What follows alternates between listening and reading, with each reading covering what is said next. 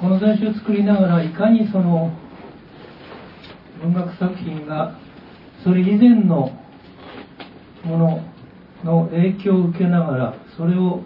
えー、踏まえた上で先へ出るものであるかということを、まあ、結構しみじみ僕は考えました。例えば皆さん一番よく知ってるレディーは竹取物語、えー、ストーリーお分かりですね。で竹取物語は確かに一人の人物多分、えー、非常にあの知性と教養のある男性だと思いますが、えー、守備一貫して書いた。それはまあ、ま、間違いない。つまりあの構成と統一感と、えー、バラエティと、えー、話の展開非常によくできている。文学作品として。しかし、えー、この作者は丸々全部ゼロから書いたわけではない。っていうのはこの話にはいくつかの文学的パターンの応用という側面があるわけです。一つは、えー、天から降りてきた誰かが地上でしばらく暮らして帰っていく。これよくあるのはあの天の世界で何か罪を犯した者が地上に降ろされて、えー、その罪を償って、えー、そして戻るというのがありますね。一番いい例はあのトルストイの「人は何で生きるか」っていう話。この場合は天使が、えー、神様に言われて3つの問いを胸に持って地上に降りてきてそれで、えー、ある貧しい靴屋のうちで助手になって働きながらその神様から与えられた3つの問いの答えを探す。で3つ目が分かった時に彼はまた天使に戻ってあの肩から羽が生えて天国へ帰っていくという話です。羽衣の場合は罪ではなくて、えー、迂闊にも着るものを取られてしまった。あの天に帰れなくなってしまった。だからそのあの羽衣を回収したら彼女は帰ってきます。これはまあほとんど偶発的なことです。じゃああのかぐや姫の場合はどうか。どうやら何か罪を犯したらしい。でそれに対して彼女は地上で一定の期間暮らすという試練をした上で、えー、月の世界から迎えに来た人々によって帰っていく。でこの場合、えー、かぐや姫自身が、えー、担わなきゃいけない試練というのは、えー、処女のままであるということです、えー、美人であるからたくさんの男たちが言い寄ってくるそれ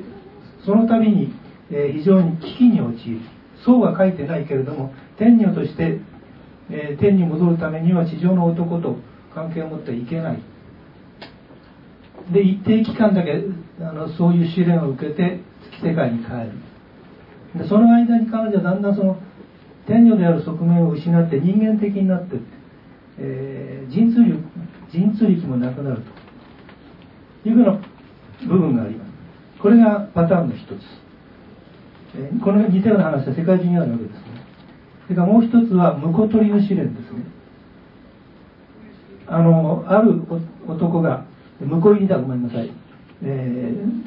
ー、サウその娘と一緒になりたいと思う。そうすると大体父親が、えー、課題を出します。で一番いい例はまさにこの「古事記」に出てくるあのスサノオですね。スサノオの娘である、えー、スセリリメをえー、嫁にしたいと、えー、大名氏が思う。大名氏あの後の大国主ですね。でしかし、えー、父のスサノオはそう簡単には娘を渡さないでいろいろとその危険なことをさせる。最終的には、えー、祝福して、えー、送り出すんですけれども。でこれもパターン化されています。で、えー、竹取物語の場合はこれが5回繰り返される。その5回も、えー、それぞれパターンが違ってまるっきり偽物持ってくるあの宝物持ってこいって言うんですね。偽物を作って持ってくるのとか、えー、それから本物だと思って持ってきたら実は本物じゃなかったとか。それからそあのそういうそのパターンの展開の仕方もとてもうまい。しかしそれら全部含めて先行作品として、えー、文字化されているかどうかはともかくそういうものがあってその上で戦い物語はえー、半ば編集的に作られた。だから素材を集めること。それをあの物語の流れに沿って配置してその上で全部を自分の文体で統一する。そういう風にして作られる。で実際の話この編集という作業は、えー、我々が今思っているよりもずっと大事でつまり我々今は編集といえば作家さんのお手伝いして本を一冊作るとかあるいはいろんな人に書いてもらって雑誌を一冊作るとかそういうことだと思ってるけど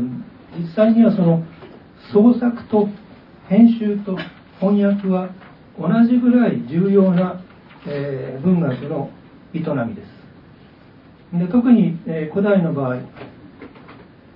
あの作品っていうのは大体の場合がつまり共同で作られたものですから、えー、編集という仕事は非常に大事で編集がなければ本にはならない。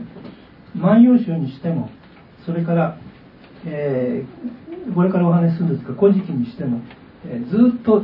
後の代までその編集的な作り方をされたものが大変に多い「今昔物語」もそうですね。元の話がたくさんあったのを集めて選んで並べる。そして、えー、一つの統一性を作り出す。ではここで問題はえー、日本最初の文学作品ということになっている「古事記」に先行する作品があった、えー、確かにありました。あの蘇我氏が滅びた時、えー、つまり蘇我馬子が、えー、中野大江の王子と、えー、中谷の蒲田に殺されてその後で息子の蘇我の恵美氏は、えー、自害して自分の家に火を放って自害します。その時に、え、それまでに、えー、用意されていた、え歴史の本天皇家が自分、え命じて作っていた歴史の本がみんな焼けてしまった、えその時にあったのは天皇記と国旗。天皇の記録の木ですね。天皇記それから国の木という国旗というものがあったんだけれどもこれが、うん、失われてしまった。ということは、えー、古事記以前にも、えー、歴史あるいはその神話伝説などなどを、えー、書き留めると文書にしておくという営みはずっと続いていたわけです。でその時焼けたけれども、えー、他のえー、地方豪族のところや何かに残ったものが残っていたし、えー、それらを、え、集めて、え神話伝説系譜歌謡というふうな素材をとりあえずまず集める。でそこから、えどういう本を作るかを考える。それが多分大野安丸、え並びに、え多分協力した、え文化官僚がたくさんいたと思うんですけどえ古事記編纂所みたいなのがあってでそこで方針を決めて、えー、まとめていくと。でそもそもその古事記を、えー、作れと言ったのは、えー、天狗天皇です、えー、南々の家に伝わる定期給事これはつまりさまざまな文章ですね。にはいろいろな間違いがあるようだ。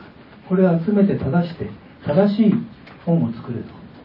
えー、命じた。で、えー、これがこの直令に応じたのが、えー、大野安丸でさてそこでですね非常に独創的で面白いと思うのはあの神話伝説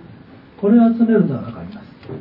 というのはその神話は、えー、言ってみれば天皇家の始まりの話です。それ以前世界の始まりでありえー、そこを統治するに至った天皇家の、えー、歴史です。で彼らは、え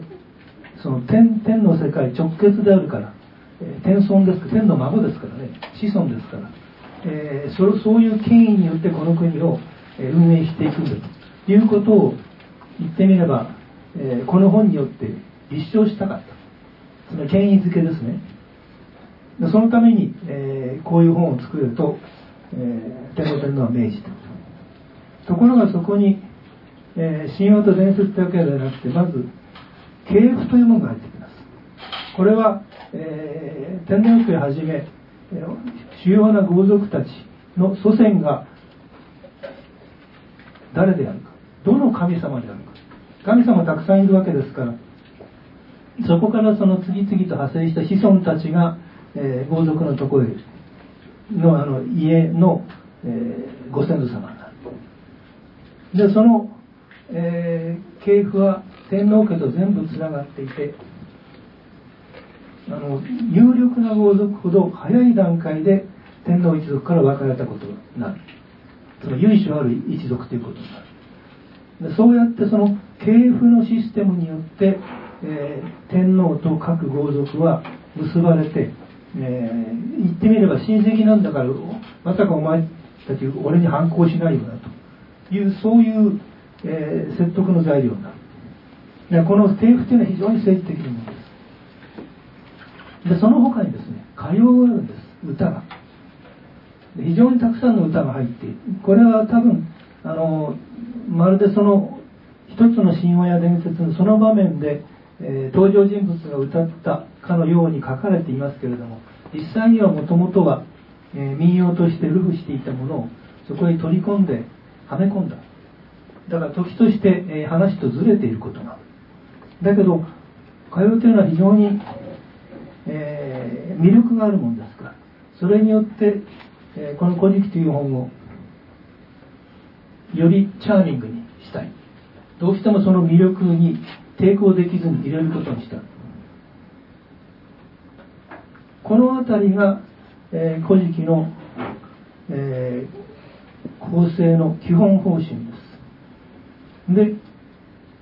僕が不思議に思うのはどうしてこんな風にできたんだろうということ、えーこの構成については多分先行作品はないと思います。これは非常に編集的なセンスで、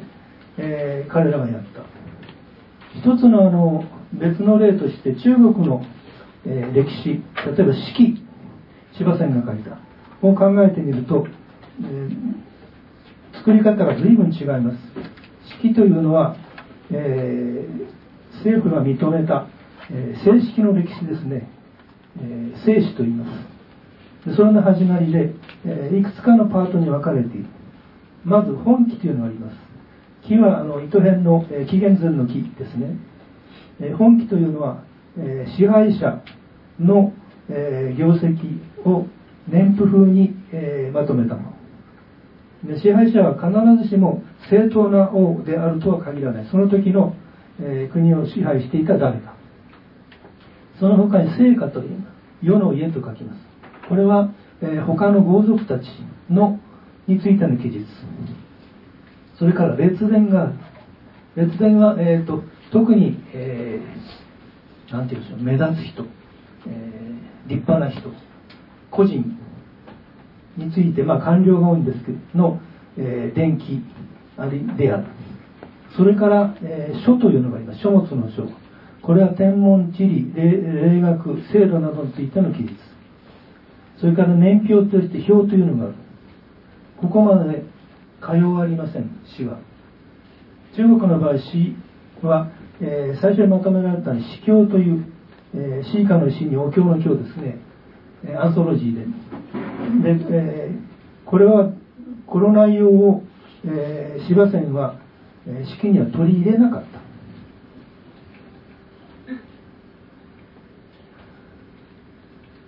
ですからその歌謡まで入れるということそれから露骨に系譜を入れるということ、あとは神話と伝説で、えー、一人一人の伝記ももちろんあるんですがそれはむしろエピソード集のような感じになってそこのところで、えー、非常にオリジナルなことを考えたなつまり今僕ら目の前に古事記があるから。で読めばあこういうふうになってこれとこれとこれが入ってるんだと。いうふうに分かるけれども何にもないところで集めた材料をだんだんどんと積み上げてさあこれどう料理しようかと。考えた時にこういう案が浮かんだんでしょうそれでちょっとやってみて、うん、これでいいぞと思って、えー、どっから手をつけたかはともかく最初から最後までこの方針でいくことにした。でその点でやっぱりあの、まあ、文学は非常にたくさんの天才の力を要するんですけど大野安丸という人の何、えー、て言いましょうか。書物に関する一つの文学作品に関するセンスの良さ。これはやはり特筆に値すると思います。あの比枝の姉が覚えていたことを大野安丸が書いたというふうに、えー、演出してあるんですけどたった一人比枝の姉がいただけではないと思います。先行作品がたくさんあった。でそれを整理するということもあった。でそれこの出来上がったものが果たして天武天皇が思っていたようなものであるかどうか。それはもう天武天皇いなかったから分かりません、えー、ずっと後のあの元明天皇という、えー、女帝の時にようやく出来上がって献上されていますで、えー、その編集が大事だと。えー、申し上げましたし実際この後、えー、文学史にある作品の多くが、えー、どう言いましょうかね素材と集めて編むこと集めて編む編集ですねのあの2つの段階からできていてだから、えー、どの段階ででも編集は大事なんだという特にアンソロジーですねたくさんの詩を集めていろんな人の詩をあの詩や和歌を集めて一冊にする、えー、場合にはそのいかなる、えー、費用的センスで集めるかということが大変大事になってだから、えー、日本の、えー、和歌ないし文学の、えー、基本線を作ったのは新古今をあのままとめた藤原定家であると藤原定家の影響がずっと後々まで続いてようやく江戸時代になって場所に変わった。えその頭あの式が受け継ぐんですけど。そういう意味ではその批評家というのは一個一個の作品の評価をするだけではなくてそれを一つの、えー、文学館によってまとめて、えー、時代の文学の、えー、正当な姿を示す。そういうことができるのが批評家であります。あるいはそれもまた編集の仕事です。でちょっとだけ身に引きつけて言いますと僕はこの文学全集を編集しながらこれはなかなか大事な仕事だと、えー、自分の小説書くのももちろん大あの僕の仕事ですけどそれと同じように僕にとって結構意味のある仕事だということをまあその昔のすごく偉い人たちと合わせるんじゃないですけどでも編集ということの意味から言えばそれはなかなか大きいなと思いました。で具体的に、えー、じゃあ古事記の中へ少し入ってって話をすると。しましてあの一番最初は天地創造です。何にもないところにどうしてこの世界がどう言いましょう。生まれたかできたか作られたか。でこれはあの世界中さまざまな形の天地創造の、えー、神話があって大体その神話の話はそこから始まる。何もなければ始まらないわけでともかく、えー、地面と空ぐらいが欲しいなと。誰かが動く場所がいる。で、えー、中国の場合は天地開闢と言いますけど、えー、万古というなんでしょうね男と言っていいか生き物と言っていいかが一人で出てきてでどんどんどんどん育って、えー、大きく大きくなってそれでえ天と地を作ってそして最終的に彼は、え死ぬんですけどその亡くなった体以外が、え世界になる。山になったり海になったり。だからそのこの場合バンコ一人です。で勝手に出てきた。勝手にっていうか何か出てきた。でヒンドゥー教ではあれは最初から神様がワイワイたくさんいてで、えー、どの段階をさその天地相続よくわからないんですけど一つ大きなのは入会攪拌というあのミルクの海をかき混ぜるという、えー、そういう話があって、えー、これ一番有名なのはアンコールワットにそういう場面を書いて浮き浮き彫りがあるんですがともかく神様が二派に分かれていろいろ争ううちにその作業を経てようやくそのアムリタという特別な、えー、飲み物ですかね液体ですかねが、えー、得られてそれによって世界が安定して始まったというふうなことになっている。ギリシャ神話では一番最初にあるのはカオスです。混沌です。でそこから、えー、いろんな神様が生まれてくる。で最初の段階では、えー、あまり人格のない事象やあの物事の抽象化のような神様ですね。例えば太陽はヘリオスです、え、ヘリオスは、えー、あまり具体的な信用に関わらない抽象性のある神ですね。ねポリネシアではマウイという、えー、半分トリックスターのような神様が世界を作ってで例えばその太陽が回るのがあんまり速くてみんなが疲れたので太陽を投げ縄で捕まえてもうちょっとゆっくり走るとよく言いつけたとかそういう話がいろいろあって。あの面白い人ですね。面白い神様ですね。じゃあ日本ではどうか。日本ではまず、えー、イザナキとイザナミが、えー、天から降りてきて途中で止まってそこで雨のぬぼこを海にしたた入れて引き上げるとそこから潮が滴っておのずから凝り固まって島になった。おのころ島と言います。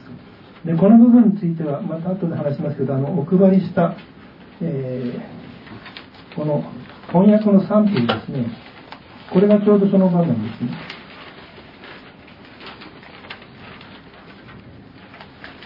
でその先で何をしたか、えー、まずこのおのころ島が生まれるところその矛を、え海に入れて引き上げたら滴った、えこれは、えー、一つは僕はその声援の場所塩を作る。そこでのなんか見聞が入ってんじゃないかなという気がするんです、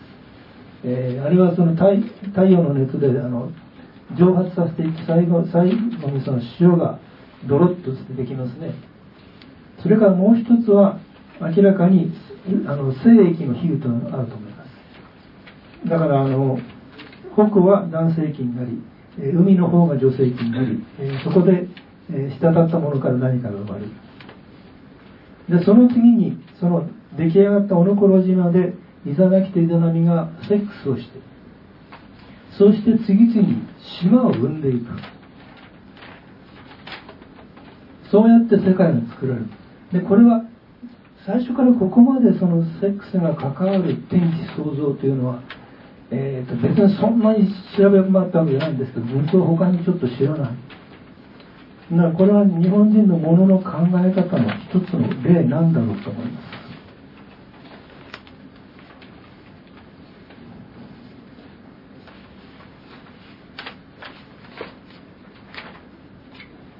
えーと、それで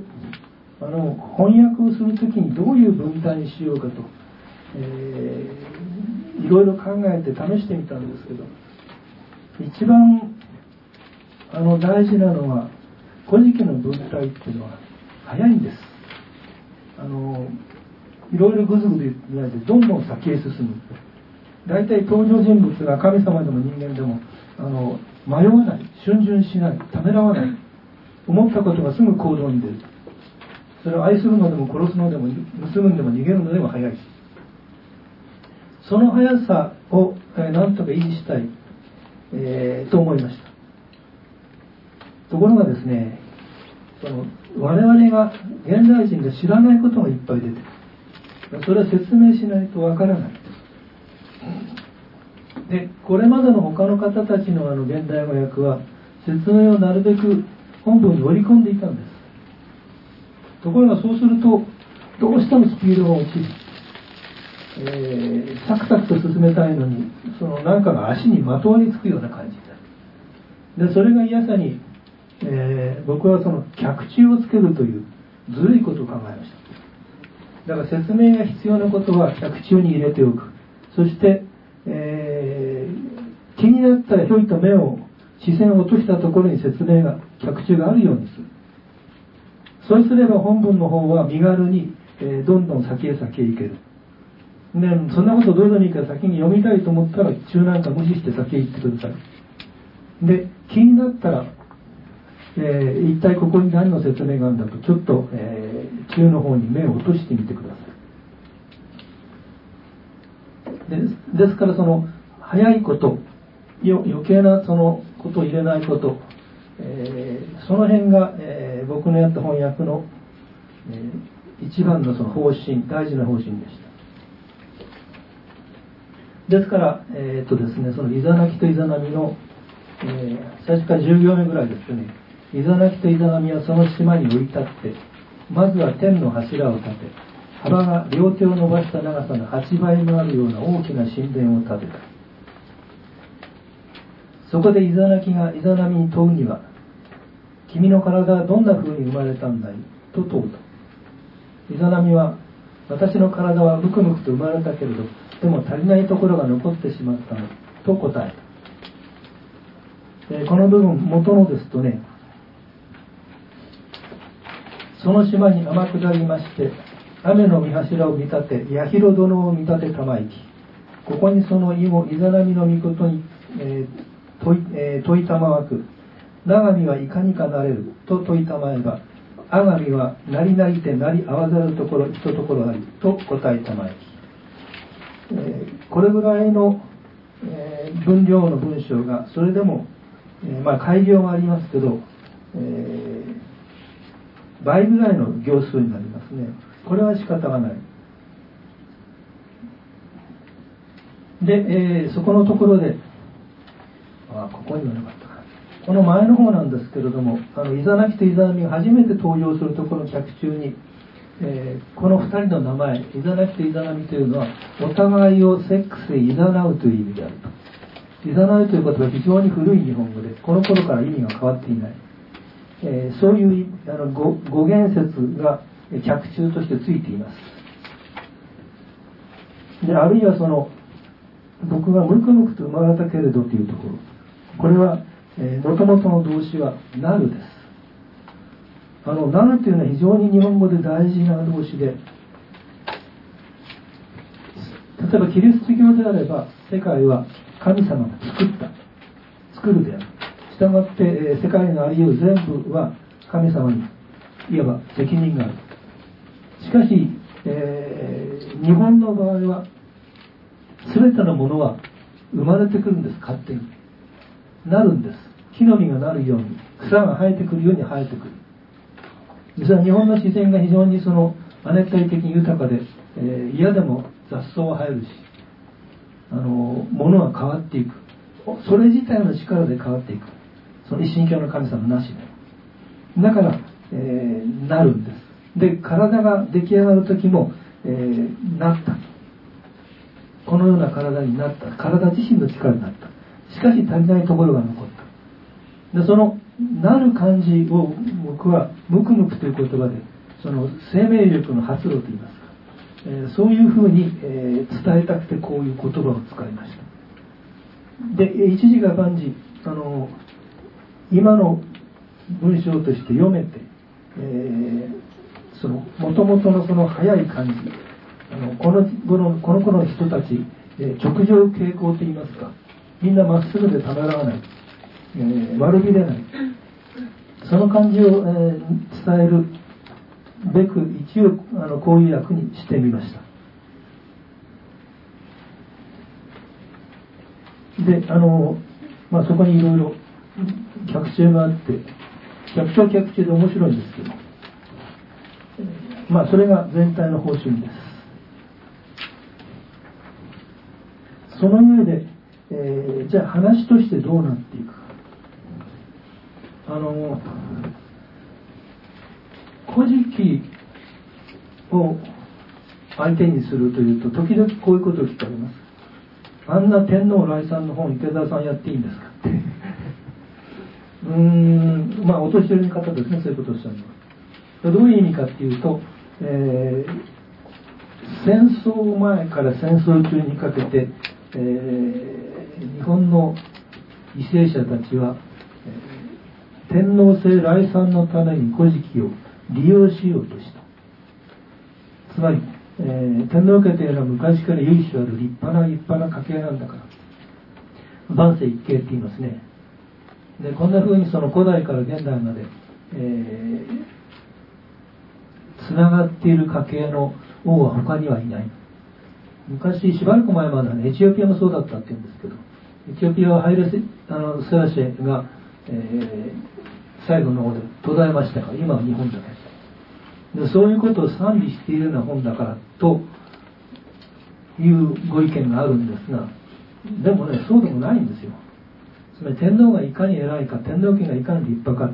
えー、ということはあんまり書いてない。実際に読んでみると分かるんですけどあの天皇が戦ってどんどん敵を滅ぼして、えー、国土を広げて、えー、立派な国を作ったっていうのは、えー、実は神武天皇のとこだけです。神武天皇が、え東へ東へ行って次々にその敵に苦しめながら苦しめられながらも、え打ち負かして最終的に国家の形態を作ったということは書いてありますがそれは全体の、まあ、何十分の1かでしょう。それ以上のもんではない。であとは何かっていうとまあ大体ゴシップですね。ゴシップは大事なんですよ。あの文学の始まりは小説だあごめんなさい。文学の始まりは神話だっていう説があるけど僕に言わせれば神話とゴシップですね。で神話っていうのは実は神様たちについてのゴシップです。あの例えばそのギリシャで言えばアフロディテがあの夫はあのヘーパイストスっていう、鍛冶屋の神様ですよね。それなのにあのあの人はその他に男を何度も作る。それである時、えーと、マルスだったかな。軍戦の神マルスと一緒に寝てるところヘーファイストスがもういい加減にしろと思ったもんだから鍛冶屋ですから自分であの針金を作ってそれで網を作ってで2人が裸で寝てるとこ上からかぶせて動けないようにした上で他の神様たちを見せびらかしたって。こういう話ばっかりなんですよ。で、えー、だからそれはギリシャだけれども、えー、日本の場合もそういうそのゴシゴシップの類が非常に多い。さっきあの神武天皇の名前が挙がりましたからちょっと彼のですよねえー、彼の妻がですね、えー、伊助頼姫なんですけど、えー、この伊助頼姫が神の、えー、子であるということが明らかになった事情っていうのがありましてね。142ページです。もしご覧になったと、えーあんまり品がないんで驚かないでください、えー、ここに一人の乙女がおりまして神の子と言われています。その訳はといえばまず三島の、えー、水食いの娘で名をセヤダタラ姫という美しい女がおりました。三輪の大物主の神が見初めてこの美人がうんこをしている時に二塗りの矢に化けてうんこを流す溝まで流れ下ってその人のことをつっつきました。音がどこであるかは言いません。美人さんはびっくりして慌てて立ち上がりその矢を寝室に持って行って寝床の近くに置いたところたちまち見目麗しい男になりました。そしてその美人を妻として産んだのがホトタタライススキ姫の御事。またの名を姫タタライスキより姫という乙女なのです、えー、このですねホトタタライススキ姫というのは語源あの語源をたどると外に矢を立てられて慌てた女という意味です。これが初代天皇の正式の奥さんの名前です。でさすがにそのとに入ってのまずいよなというので、えー、ちょっと変えたのが姫たたらいすけより姫なんです。であのこういうことから始まって武君の話よりはえー、恋愛の話のもずっと多い。もう一つ例を挙げますと、えー、仁徳天皇。これは名前からしていかにも徳の高い、えー、名君になるような名前で、えーと、仁と徳仁と徳。どちらもあの儒教では大事な、えー、特質ですね。だから仁徳天皇で一番戦前言われていたのは、えー、ある時その高いところからその下の村を見たら町を見たら、えー、かまどの煙が上がっていない。どこも煮炊きしたものを食べるほどの余裕がない。でこれはあのつまり人民たちに生活力がないんだからしばらくの間税を猶予して3年経って、えー、もう一遍見直しを考えようと。で3年の間税を取らないで、えー、また丘に登ったら煙が上がっていたんでもう大丈夫だと思って税を取るようになった。なんとまあその名君であることかという話が戦前なら言われた。確かにそれも書いてあります。しかし仁徳天皇で大事なのは、えー、4人の彼をめぐる4人の女たちです。まず正妻の岩の姫という方がいらっしゃいます。これがとんでもない焼きもち焼き。であの宮中ですからいろんな女たちがたくさんいるわけですよね。でその次の行事の相談なんかをその助監としているとそれ見ただけで、えー、時短で踏んで怒ると。始末の悪い人で。で天皇はこの人愛してないわけじゃなかったんですけど、えー、困ったなと思って。であの天皇にとっては子孫を確保するのは自分の職務のうちですから、えー、国中から美女を集めて子供を作ろうとする。でその中に黒姫という人がいました、えーと、岡山の辺りからですね。黒姫っていうのはあの色が黒いんじゃなくて髪が黒いんです。美人の条件の一つです。ででこの黒姫を、えー、呼び寄せて仲良くしていたら、えー、岩の姫が怒って追い出した。で黒姫はもう嫌になっちゃって自分の故郷で帰った。で天皇は寂しいもんだから、えー、ちょっとそこまであの淡路島までちょっと用があるから行ってくるって言って。でそのままあの対岸に渡って黒姫と、えー、少し遊ぶんだけども、えー、連れて帰ろうとすると私はもうあそこに行かない。岩の姫さんが嫌だからと言って行かない。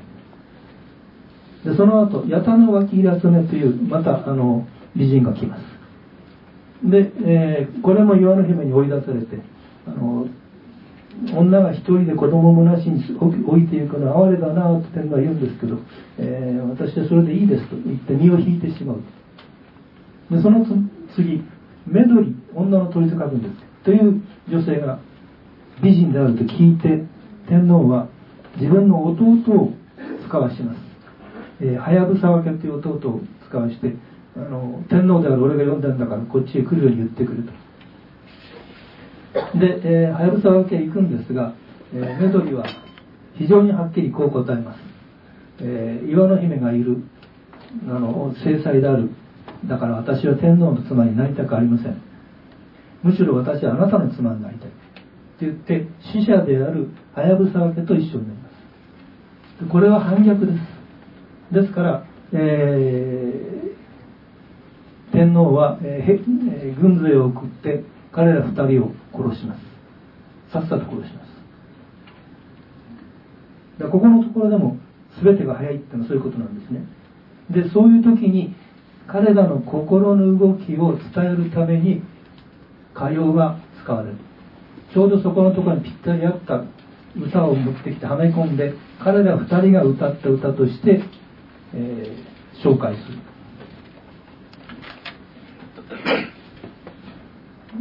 まああの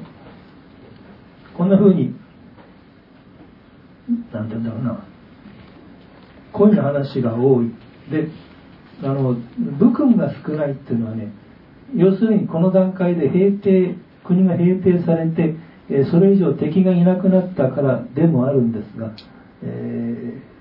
ー、そのじ状態が安定して続いたのは、まあ、その中央政府の意向があったけれども結局は島国だったからですね、えー、他の国の場合他の土地の場合、えー、何も周りに囲いがありませんから、えー、人は勝手に行き来する。ということは一箇所に都を作って国と名乗っても異民族が侵入してきて滅ぼされたらそこで交代せざるを得ない。でそのそういうところで国というものを維持していくためには、えー、軍事的な英雄が必要である。でその、えー、戦争の名人である英雄たちの業績を称えるのには普通は武君詩、えー、勲詩を思いたたえる詩が作られます。でこれはあのどこの国の文学史でも最初の方にあるものです。えー、何々族が攻めてきた時に戦闘だって勇敢に戦って相手を滅ぼした誰それを褒めたたえる詩というのがある日本にはないんですよ。そのまあ古事記の、えー、神武天皇の統制のところにはわずかにそうかもしれない。しかしその後ない。まあ、まあ平和ないい国だったんですね。で、えー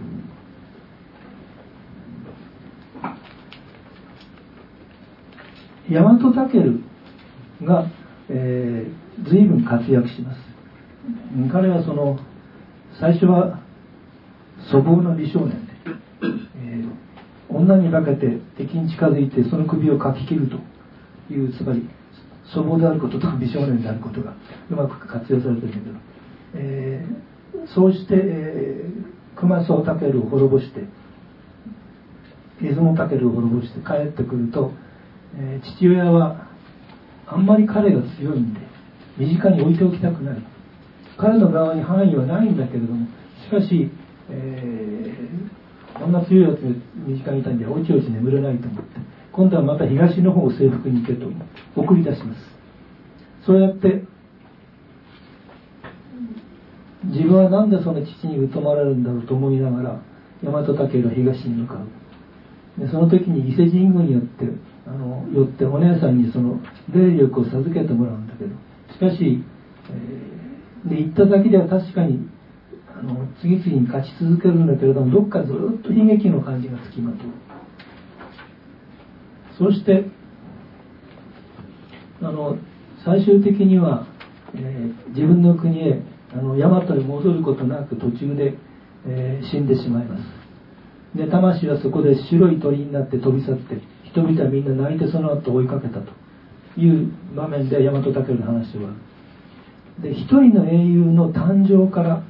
えー、島でを全部たどった一代記になっている話は古事記の中で大和武だけです。そういう意味ではあの代表的な英雄ですね。しかしいかに強かったかを強調するのは本当に最初の方だけです。あとはあのどこかその彼にまつわる悲劇例えばあの夫立花姫という、えー、奥さんの一人があのあそこですね横須賀の関観音崎のあたりですけど海を渡るのに、えー、海が荒れていて渡れない。でじゃあ私が人に動くになって海に沈めますと言って海に沈む。でそれはまあありがたいことだけどしかししなくて済めば済んだことです。それやこれやでずっとそのなんか悲劇性がついて回ってで案の定やはり最後に、えー、大和武は、えー、故郷を思いながら大和は国のまほろば大和市麗しという、えー、故郷を思う歌を読んでその場で亡くなる。でこの辺りからですね「えー、古事記」という話のもう一つの性格が見えてきます。あれ日本人の性格かもしれない。それは弱い者が好き。弱者敗者に対する共感を非常に大事にする。でその例はあの古式の中にいくつもあるんですが例えば、えー、カルノミコという王子と、えー、カルノオイギラツメという王女の恋の話。でこれは禁断の恋です。というのは2人は、えー、父も母も同じ本当の兄妹だったから、えー、古代においてはこの近親相関のルールというのは今とだいぶ違ってまして、えー、父が同じでも母が違ったらそれは恋ができました。そこまで許された。それから叔父と姪もありますし、えー、おばとおいもありますし、その辺りは、えー、随分融通が効いたと言いますか。しかしさすがに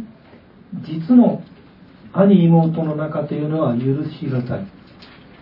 それは多分あの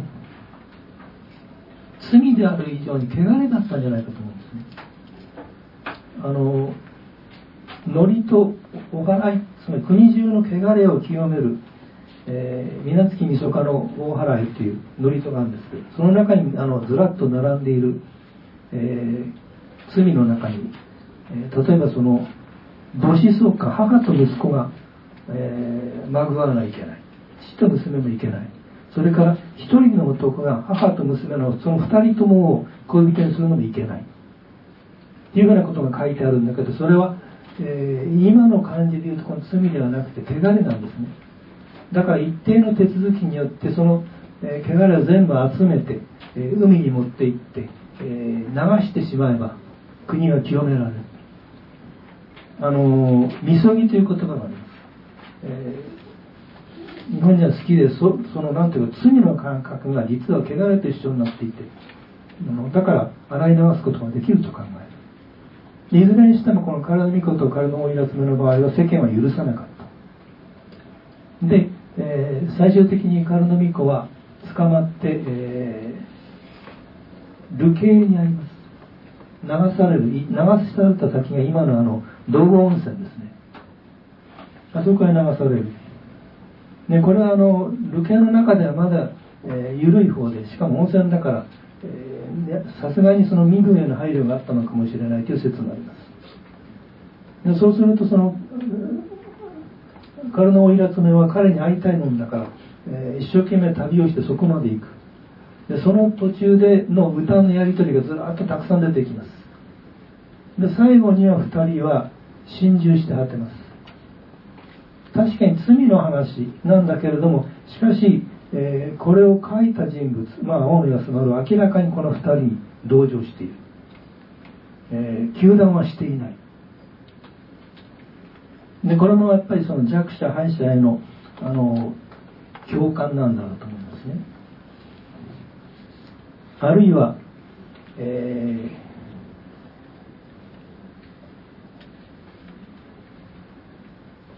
どうどっから話そうかなこれはまずその、えー、穴穂の御事安康天皇ですねという人物がいて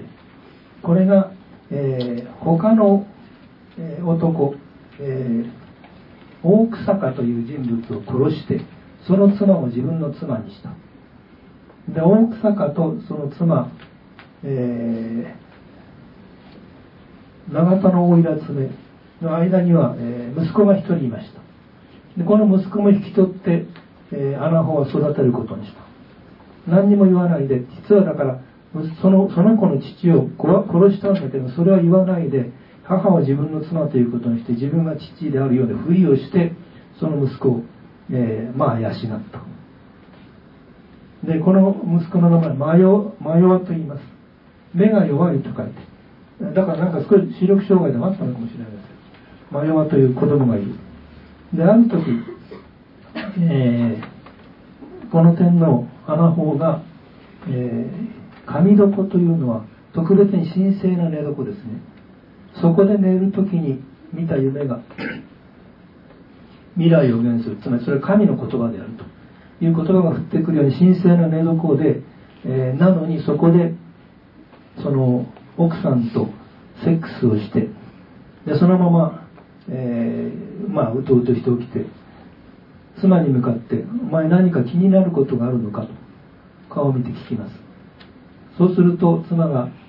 あのいずれ私の息子マヨワが大人になった時に、えー、あなたは自分の本当の父ではなく、えー、本当の父を殺した人物だということを知ったら反逆するかもしれませんねという。だからそれのところはですねマヨワはそのその部屋に床下で遊んでて聞いてしまうんです、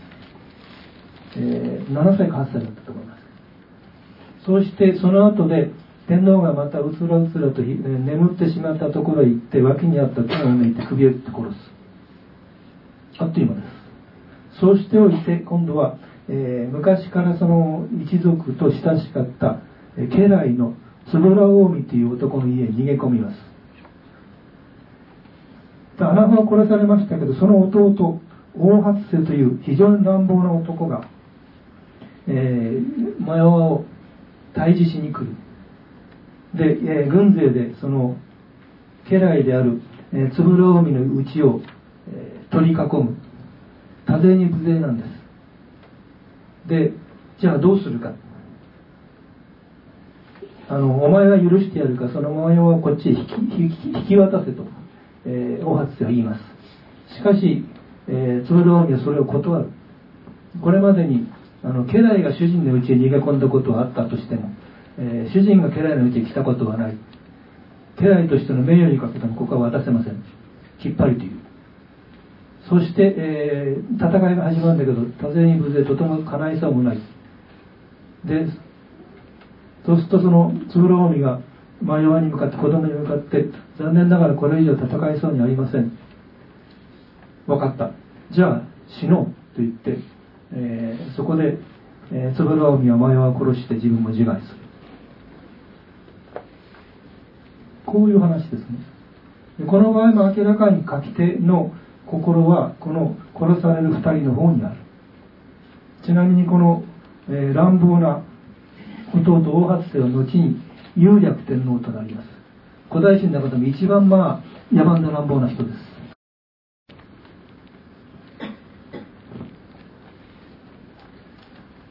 で、この大初世にまつわる話他にもいくつもあるんですけど、あの、彼は自分のいとこにあたる一の押派の巫女という人物を殺しますそうするとその一の押派の巫女の息子2人、えー、2人とも発音するとオケになってしまうんですけど、えー、1人はあいうえおのもう一つは和いうえおの和行のあのご飯を食べるのですね。でこのこの2人兄と弟が大急ぎで逃げ出します。いたらすぐ殺されるから。そしてはるか遠くまで逃げてそこで身をやつして普通のあの召使いとして、えー、密かに成長する。で、えー、ところがその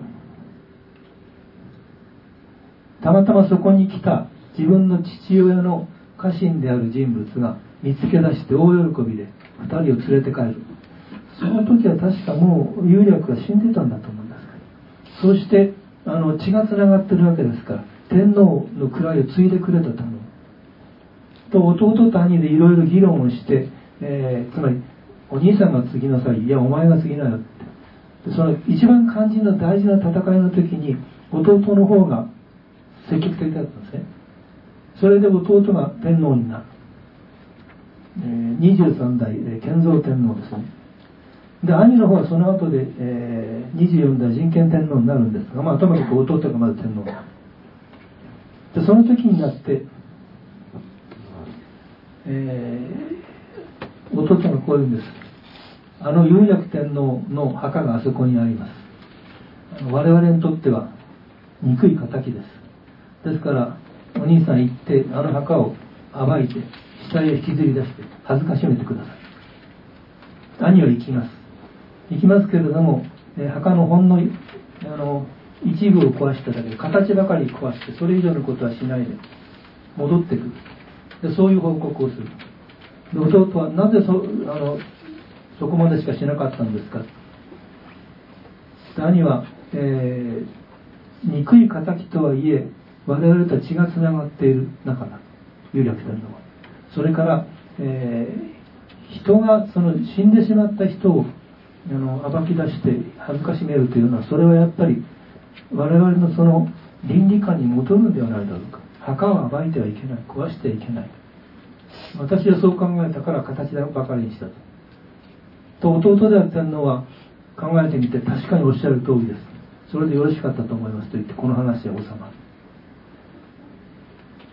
る。であの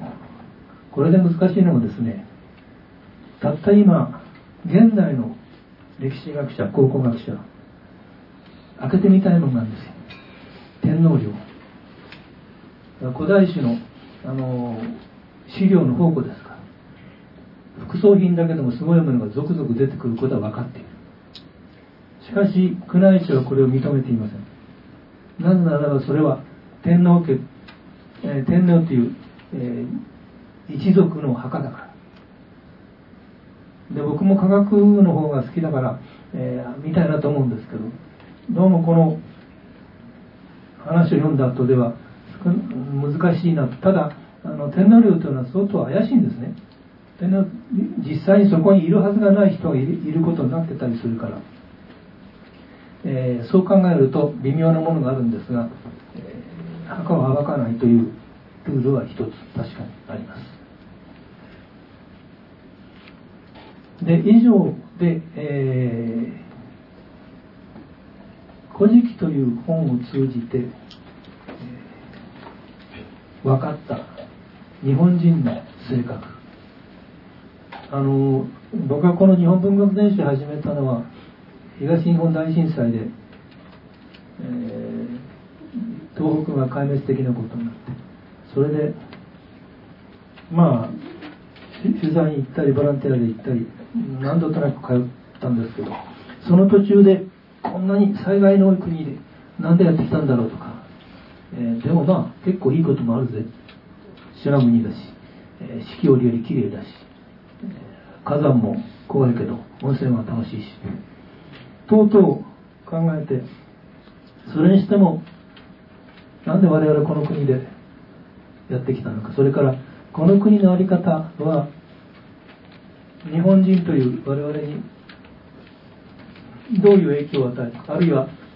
どういう自然がこの我々の性格を形作ったか、えー、それが知りたくなって、えー、そうなると昔々の日本人の考え方生き方をちょっと勉強しようかとでそのためにはまあ文学書ですから、えー、文学を読むのがいい。と言ってあんまりお勉強と言っても自分でやらんからじゃあ日本文学全集っていうのを作ることにしてそれで必死で勉強しようと。まあ無責任な話なんですけど。そういうことで始めてまあその必死で勉強した成果の一つがこの「古事記」なんですね。だから日本人の性格をその探るためという最初の目的はずっと気になっていてその聖書だけでなくてその後もあの他の作品を読みながら古典については全部誰か作家に訳してもらうという形でやってますからその度に現代語訳が上がってくる。でそれを読んでまあ役だな大したもんだと思いながらその一方でやはり日本人はこれこれの性格であるのかと。いうことをいくつか考えて気がつきました。その一つはですねまあさっきから、えー、お話ししてると分かりだと思いますがとにかくセックスが好きである。あのそういうところだけ選んだわけじゃないんですよ今日しかしあのセックスっていうか恋愛が好きである。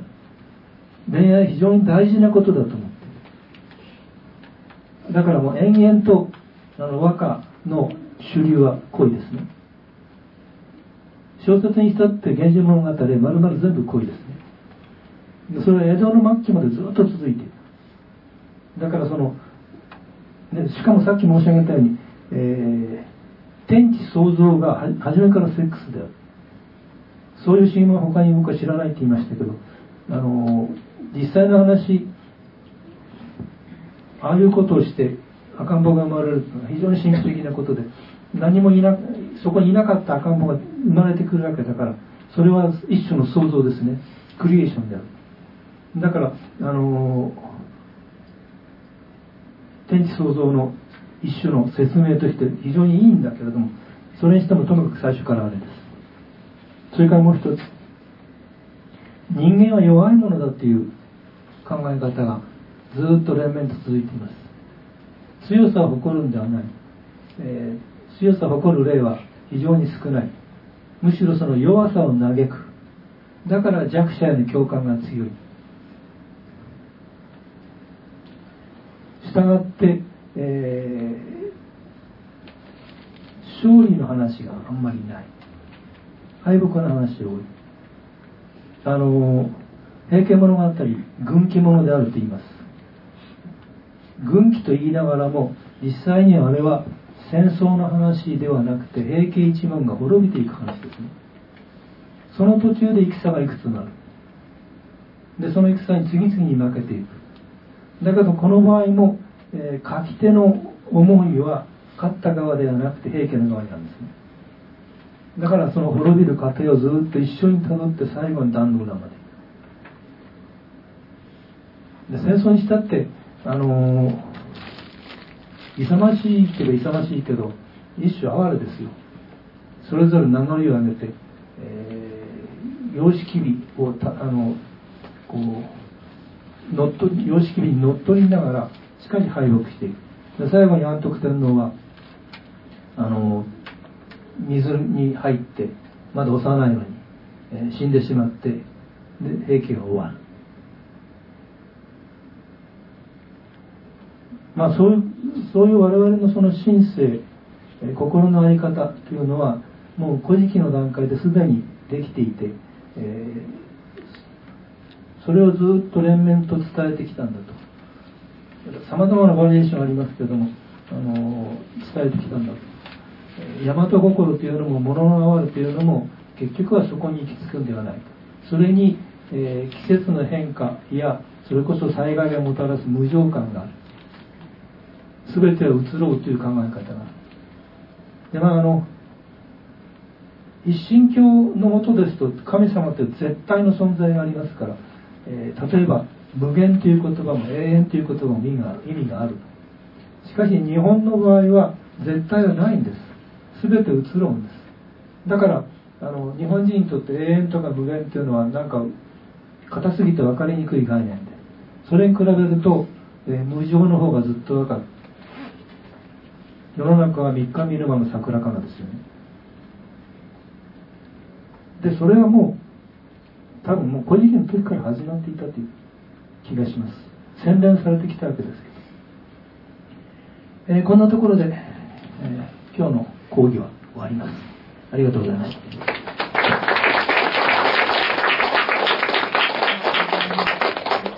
皆さんにあのお書きいただいたアンケートなんですがこれ先生にあのご覧いただいてちょっとコメントなど。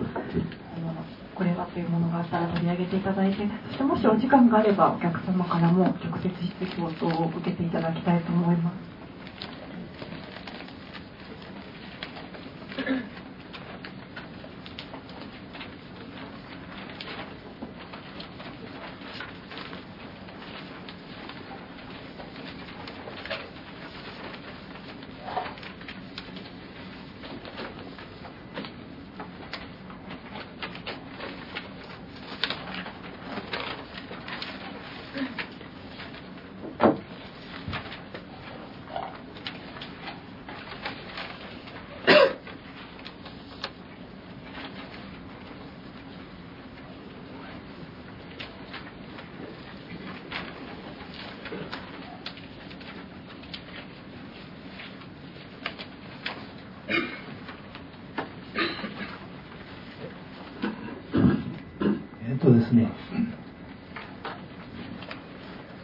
れだけたくさんの神々の名前を登場させる意味意図は何だと思われますかという質問がありましてあの実際非常にたくさんの神々が出てきます、えー、神様だけで、えー、何ですか200何て言ったかな。非常に多い。であの人間の名前になるともっと多い。でこれはその多分それこそその全ての豪族たちをみんな天皇家のあのつながりの中へこう取り込んでいく。そのさっき申し上げた系図系譜による、えー、政治的な取りまとめのキーとしてさん神様が必要だったからあの明らかに無理して増やしてます。大事な神様はもちろん役割のある、うん、立派な神様もいるけど相当いい加減に名前作ってでっち上げたのも多い。まして人の名前となるともう本当こんな名前つけてかわいそうみたいないっぱい出てくるんですよ。でそれについてはあの先ほど申し上げたように客地を読んでほしいんですけどあの神の名人の名いざなきいざなきもそうだけど、えー、意味がある時はなるべくあの解説するようにしました。でその数が多いということは特にあの人間の名人の名前の場合ですねつまりこれが出来上がって、えー、言ってみれば公表された時それはひょっとしたらあの朗々と全部読み上げたかもしれない。これを。たくさんのその人々の前で。その時にあうちの祖先だ。思って喜ぶ人がたくさんいるわけですよ。みんなが喜ばないと不公平になるから全部取り込もうと思っていくらでも増える。その辺はあの政治的にいいとこかなと思います。よくこれだけあの名前を考えついた実際伝わってるのもあるんだろうけどと思うほどですね。それが多分その神様にしても人にしても多い理由だろうと思います。もう一つ。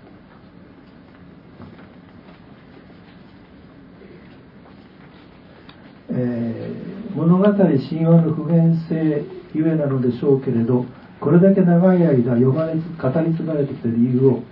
は天皇制が続いていることと同じ理由でしょうか。うんと実はねあんまり読まれてなかったんです古事記はあのずっと忘れられて日本書紀の方は表に出てましたけどあれはその公式の歴史正史だから。しかし古事記はほとんど忘れられていてだからあの元織宣長がまあ再発見して丁寧に読んで苦労して全部読み解いて、えー、それでようやく広まった。でその頃からまあ江戸時代ですねあの国学者たちが一種のナショナリズムから、えー、あれを大事にして日本的なものの考え方さっきのあのものの哀れですねそういうものを中国と対抗して、えー、中国人はあんな考え方ですけど自分たちは違うんだ。もっとしなやかでもっと愛に満ちてる。んだということを言ったあたりからようやく広まったんです。で天皇制が長く続いた理由はこれは、えー、また違うと思います。この場合は、えー、天皇というのは非常に不思議な君主であって、えー、本当に古代はともかくあの藤原氏が台頭してきた後は政治から身を引いてしまいます。ほとんど。で政治はみんな、えー、摂政関白、えー、あるいは将軍に任せて自分たちはひたすら、えー、文化の王として振る舞う。だからまずあの和歌ですね。それからもう一つ大事なのは伊勢神宮を中心とするお祈り。国の安安、えー、て言いましょう。繁栄のためそれから安全のために、えー、伊勢で神事を行う。まあ、未だに続いてますね。つまり、うん、そういうことに神の力になってこの国を守ってもらう。で政治権力に直接関わらないから言ってみれば、えー、形ばかりで、えー、時の実際の権力者たちに、えー、疎まれることがなかった。まあいろいろ圧力ありましたけれども、えー、それでも要するにあそこにお飾りにしておけばいいと。いうふうな姿勢で、えー、続いてきた。で天皇になってもそんなにそんなにいいことはないからって言っちゃいけないけどあの後継者争いもおとなしいもんでしたね。古代こう抜けてしまった後は。南朝北朝あたりが一番荒れた頃ですか？南北朝の頃で、えー、ここで一つその明治以降の明治天皇以降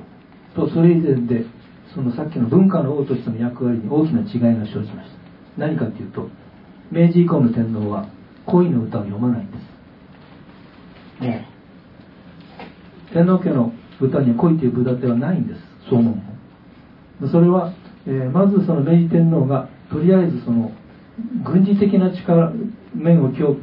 調する、えー、武君のを目指したから、えー、色事なんかにかまけてちゃいけないという雰囲気ができた。それからあの大正天皇からあとは、え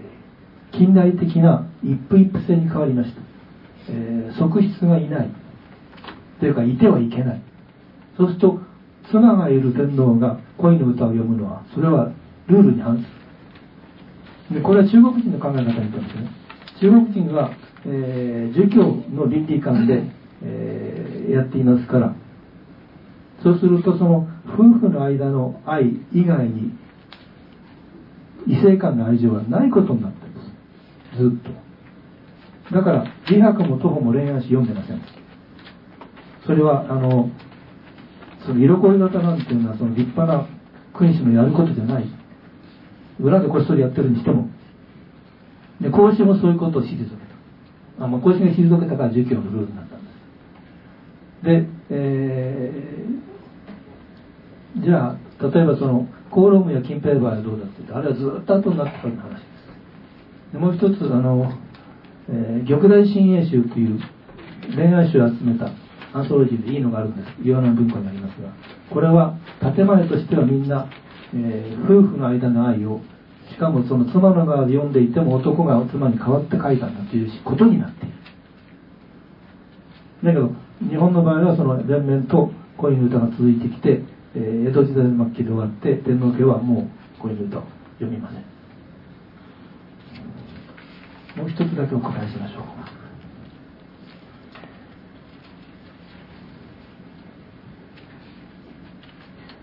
えーと、以前あの大江さんとの対談の時に僕はですね、えー、古典を現代語に訳す。それはもう読者のためであって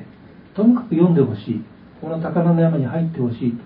という気持ちで、えー、だからその古文を原文のまま読むのでは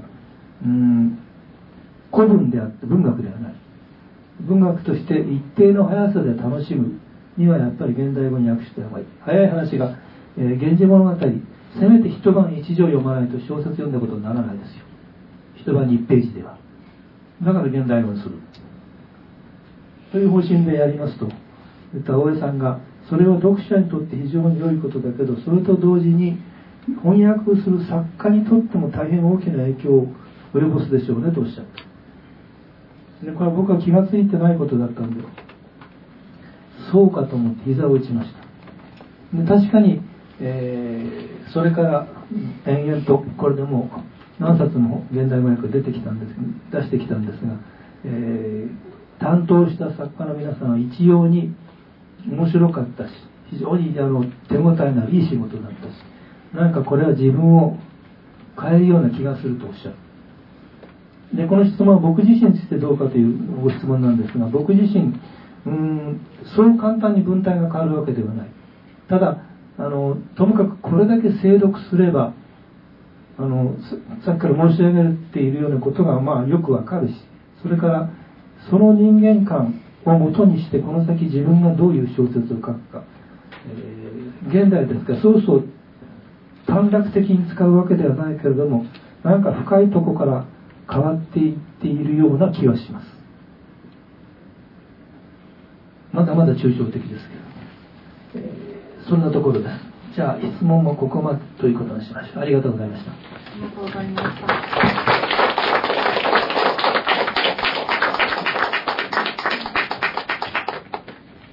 では、えっと、じゃ直接のご質問はなしということで。じゃあ、なんか、いいですよ、もう一つかはい、じゃもし、あの、直接先生にご質問されたいという方がいらっしゃったら、はい。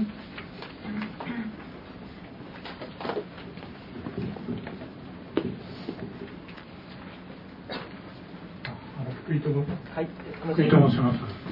えっ、ー、と、ちょっと端的な質問であれなんですけども、あの2回目に、あ、2巻目に発行されたのは中上健二さんだったと思うんですけど、何かご意図があったのかどうかということと、もう一つ、あの、たまたまお父様である福永武彦さんの作品を若い頃結構読んできてて、えー、古事記現代語訳されてるんですね、はい、参考にされたかどうかあるいは何かご感想をお願いしますあの古事記の次が中野源氏だったというのはまあほとんど偶然です。っていうのはあのこの30巻を神立を用意してどういう順序で出していくか。これはさまざまなことを考えなければいけなくて、えー、その内容だけでつないでいくわけにいかない。むしろあちこちへ飛び跳ねながら出てくるような感じですね。ただ古事記を訳してから中上賢治を読んで、えー、改めて気がついたのは彼が書いていたのはまさに古事記的な世界だということ。ですこれはちょっと驚きました。あそこではまだあの人間たちが欲望のままに非常に強烈な生き方をする。それは古事記の、えー、登場人物と大変似ています。でそれは僕にすれば改めて気がついて驚いたことでした。そんな風につまり何て言うんだろうな。つながっているものがある。中上は僕と同い年ですからね。その世代と古事記が直接つながっている。そういう世界がまだあの岸上にあったということに、えー、驚きを覚えました。それからあの福永武彦は確かに僕の父ですし確かにあの古事記の翻訳をしています。で最初はまあ親のもんだから使ってもいいよなと思って。あれちょちょっとこっちのなんか色つけたら訳できんじゃないかなと思って。いたんですよ。しかし読んでみるとダメなんですね。あのダメっていうのはともかくしあの姿勢が違う。何が違うかというと、えー、さっき申し上げたようにともかく古事記は話が早い。というのが僕の印象です。早くなきゃダメだ。しかしあの彼の役はやっぱりそのいろいろ説明を取り込んで、えー、敬語を少し大入れにしてあの訳しててはっきり言えばもっさりしてる、はい、であのもちろんそちらが好きな方は読んでくださってもちろんいいんです。それはそうなんですがしかし僕は全然違う方針でいこうと思って、えー、むしろどっちかといえば石川淳さんの「新釈古事記」というあの比較的短めの役のあの方があの感じが似てるかもしれない。ただ石川さんの文体っていうのはあまりに特殊で全てが石川色に染まっていて、えー、もう一つ違うなってきますでもう一つですね、えー、参考にしたではなくてこれはうまいなと思ったのはあの河野文夫さんの「ボールペン古事記」というコミックです。これあのこの本の後ろに参考書してあげましたけど、えー、とてもよくできている。であのさっきのその神様の名前がたくさん出てくるって言いましたけど覚えきれないんですよね。これ誰だって。で僕は覚えやすいように随分縮めて使ってるんですこの中では、えー、それでも、うんと、どんな性格のやつだったかっていうのはよくわからないことが。ボールペン古事記はね顔が描けるんです。これは悔しいね。だからあのあこれあそこでできたあいつだなってすぐ分かるわけです。参ったと思いました。よろしいですか？はい、はい、ああと一人二人ほどはい。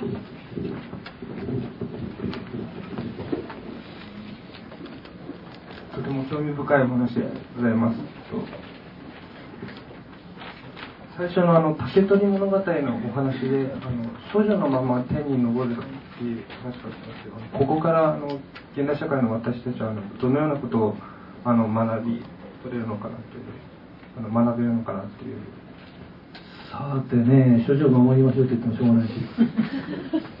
多分そうそう直接に文学ってのは現代に役に立つんじゃないんだろうと思います。ただあの昔の文学の中には何ていうかこう人間の原型がある。だからその表面の振る舞いだけで今あの人をお互い分かったり分からなかったりしているけどなんかそのもっと深いところに埋められた基本の形みたいなものが、えー、あってそれを知っていると応用問題として自分の人間関係に何か影響が出るかもしれない。つまりあのたくさんの文学を読むことによってこう自分の持っている経験的な人間の定義がずっと広がると思うんですよ。人はこんな定義こんな振る舞いもするものかと。でまあ直接それを曲げるんじゃないけどそうやってその人間のその心のありようのパターンとか振る舞いのパターンとかそれが、えー、たくさん自分の中にこう入っていくことによって、えー、多分人の見方が豊かになる。それが多分その文学を通じてそれはもちろん音楽でも映画でも何でもいいんですけどあのつまり知的な行動活動によって、えー、自分が生きていく上の力を得るっていうことだと思うんです。でそれに対して今の日本でこう反知性主義があってこんなの親だってしょうがないとか、えー、インテリずらして偉そうな顔するんじゃないよとかいう言葉が返ってくるんだけどただ僕はやっぱり、えー、文学を読むことで少なくとも本人は大いにいいものを得て得をするだろうと、えー、すぐ役立つではないにしても意味があるだろうと思いますしその中にもちろん竹取物語も入ってるだろうと思います。よろしいですか？はい。あと一人ほどいらっしゃいますか？っかくですのでよかったら。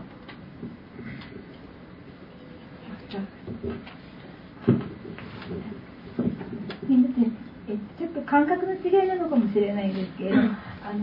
えっと、話の中で「木の花の咲夜姫と」はい。をつまどいに入るかと思うんですけれどもでその時にもう一人あの妹かお姉さんを連れて行ってでそれがすごい留守だったんでこれいらないよって返したらえっ、ー、と北条の岩永姫でしたっけ？岩永姫。でだから長生きできないよっていうような話がちょっと、はい、まあ、教訓譚みたいにあってでその後でもその一家は百何十歳とかなんか生きていて長生きしてるじゃないかと思ってはいあのね。妻が合わないように。はいはい。あの今のはその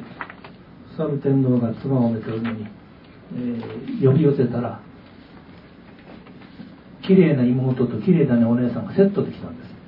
漏れなくついてくる。で綺麗な、ね、お姉さんの方はあんたは帰りなさいって帰ってしまうんですよね。でところがその岩永姫というのはその岩のように寿命が長いって意味を持っていたんですその名前がで、えー、本当だったらあの長い寿命を保てるはずのその天皇たちがみんな短くあの死ぬようになってしまったという話ですね。しかし実際にはその古代の天皇たちはみんなその百何十歳みたいな、えー、寿命と書いてある。であのこれ早い話、えー、天皇の数が足りなくて世界ができてから今までの間をその埋めるためには伸ばすしかなかったんですよ。一人一人を。でそういうそのインチキをしてだから異常に長いんですね。もともとまあその段階もほとんどまだ人間じゃない神様みたいなもんだからそれでもまあ済んだんでしょうけどあれはだからそう言われたら